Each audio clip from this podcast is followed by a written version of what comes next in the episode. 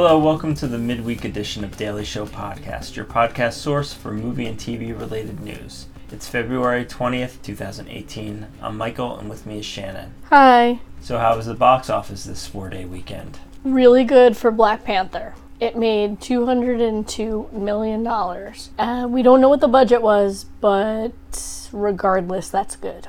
And that's not including Monday's gross, which added another 40 million for 242 million four day weekend. Wow. weekend. That's really good. And that means that it is now the second highest grossing opening, barely beating out The Last Jedi, which had 241 Wow. million. So Peter Rabbit was in second place with 17 million. How much for the four day? 23 million for the four day. Okay. Fifty Shades Freed came in third with 17 million. That's 19.5 million for the four day. Yeah, not too much on that last day. Jumanji still up there at number four with 7.9 million. And 10 million for the four day. And fifth place was the 1517 to Paris with 7.5 million. And it got another million or so on Monday. Ding ding, here comes the news train. No. Deadline reports the life of Theodore Geisel, the beloved author known across generations as Dr. Seuss, will be coming to the big screen courtesy of Carla Hacken, who is producing a feature film via her Paper Pictures banner. Stephen Chbosky will direct as his follow up to his worldwide box office hit Wonder, the modestly budgeted drama that has grossed a whopping 285 million worldwide. So that's nice. They're making a movie about Dr. Seuss. I love him. They haven't cast Dr. Seuss yet, though, have they? I don't believe so. So, The Hollywood Reporter is reporting that Lauren Cohan, who plays Maggie on The Walking Dead, has booked the lead in a pilot for ABC called Whiskey Cavalier, opposite Scott Foley. Cohan has been unhappy with the offers from AMC to stay with The Walking Dead for season 9. So I thought this was interesting. We haven't watched The Walking Dead in a couple seasons. hmm Um, so she's leaving it. Well, not necessarily. Oh, okay. Um, the article says there's several options. She could leave the show after the season. She could actually come to some sort of agreement because this is just a pilot. It's not necessarily been ordered by ABC. It could not get picked up. So it's possible she won't actually have a series to go to and she might decide to go back to The Walking Dead. But, you know, there's a good chance they might decide to kill her off. I mean, obviously she hasn't been killed off yet hmm but I believe her character is still alive in the comics. But I know they've killed off other characters before that had much longer lives in the comics. Yeah, I don't think they care that much about sticking with that. I don't know. They should just stop making it. They're just recycling the same storylines. She could do better. Well, I don't, maybe I don't it's know what Whiskey Cavalier. I don't know. Yeah, I don't know what this is about, but I like her and I like Scott Foley. But yeah, have to get more information about this. I don't think they're decide s- if gonna stop making The Walking Dead anytime soon. Oh no, think I know they're not. They're gonna make it forever. It's it's just gonna keep going on and on and on. Um, so Variety reported about the Cloverfield numbers that Nielsen had released. So these numbers are not that accurate, you know, because Netflix doesn't release its own numbers. Um, because we could have perfect ones, but we just have Nielsen's to go by. They said that the Cloverfield Paradox got 2.8 million US viewers in the first three days, which is pretty bad compared to Bright, uh, Netflix other big recent release. And everybody had- hated Bright, apparently. Yeah. But everybody hated the Cloverfield Paradox a little bit more.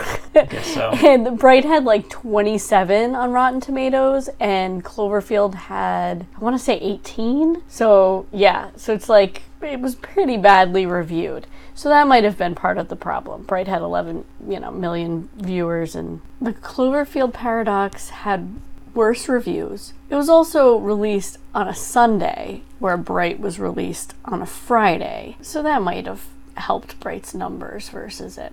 But it doesn't seem like it's that bad for anybody because, like, if you look at it, they got 5 million viewers by seven days, which is equal to about 45 million if everybody had bought a ticket to it, which probably they will. There were probably viewers who might have watched it on Netflix but not actually purchased a ticket to go see it in the theater. But if they did, it would have been about 45 million. They paid 50 million for it, so only a little bit more. Paramount spent 40 million dollars to produce it. So they made their money. It doesn't seem that bad for anybody. It's it's not great, but it's fine. I think more studios are going to be taking this route when a movie is they're not sure if it's going to do well in the theaters because it's like it's like a safe bet. It's like playing it safe. I still haven't watched the Cloverfield Paradox, but I probably will at least to see how it ties into original Cloverfield. Yeah, I'm probably not going to bother. I know. Variety's reporting that the Magnum PI reboot pilot has cast Jay Hernandez as the lead character. Hernandez will play Thomas Magnum, a decorated ex Navy SEAL who, upon returning home from Afghanistan, repurposes his military skills to become a private investigator. So, yeah, new Magnum PI. Okay. Jay Hernandez, has he been in anything before? It looks like he. It said he had been in both Bad Moms movies. He uh, was in Bright, and I think he had a couple guest starring roles on television. So Oh. it doesn't So seem like nothing he. we've seen. I don't think he's that big a name, but he's definitely been Oh, acting yeah. a little bit. He looks familiar. Yeah, I've definitely seen him in something. I never Okay. watched the original Magnum. I don't know that I ever saw an episode. Um, but I know it ran for a number of seasons. People liked it a lot.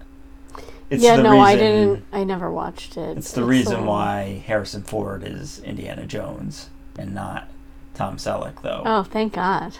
Yeah. It wouldn't have been the same. No, no way. Yeah, they wouldn't let him. They wouldn't let him do the movie, and because George Lucas didn't want to just keep recasting Harrison Ford, apparently, so he was looking for somebody else to be Indiana Jones, Mm. and Tom Selleck, I think, won the role, but then CBS wouldn't let him out of his contract to film the movie. And then Steven Spielberg was like, I don't know why we just don't use Harrison Ford. You know, he'd be really good at this. So, there you go. But it had a happy ending because Harrison Ford is Indiana Jones, and Yeah. they're probably. I don't even know if they would have made as many sequels if, yeah, if it hadn't been him. You never know. In somebody's time stream, Harrison Ford is Uh, not. this guy has been acting for a long time. Jay Hernandez. He was in Crazy Beautiful. That movie's old. I remember that. I saw that.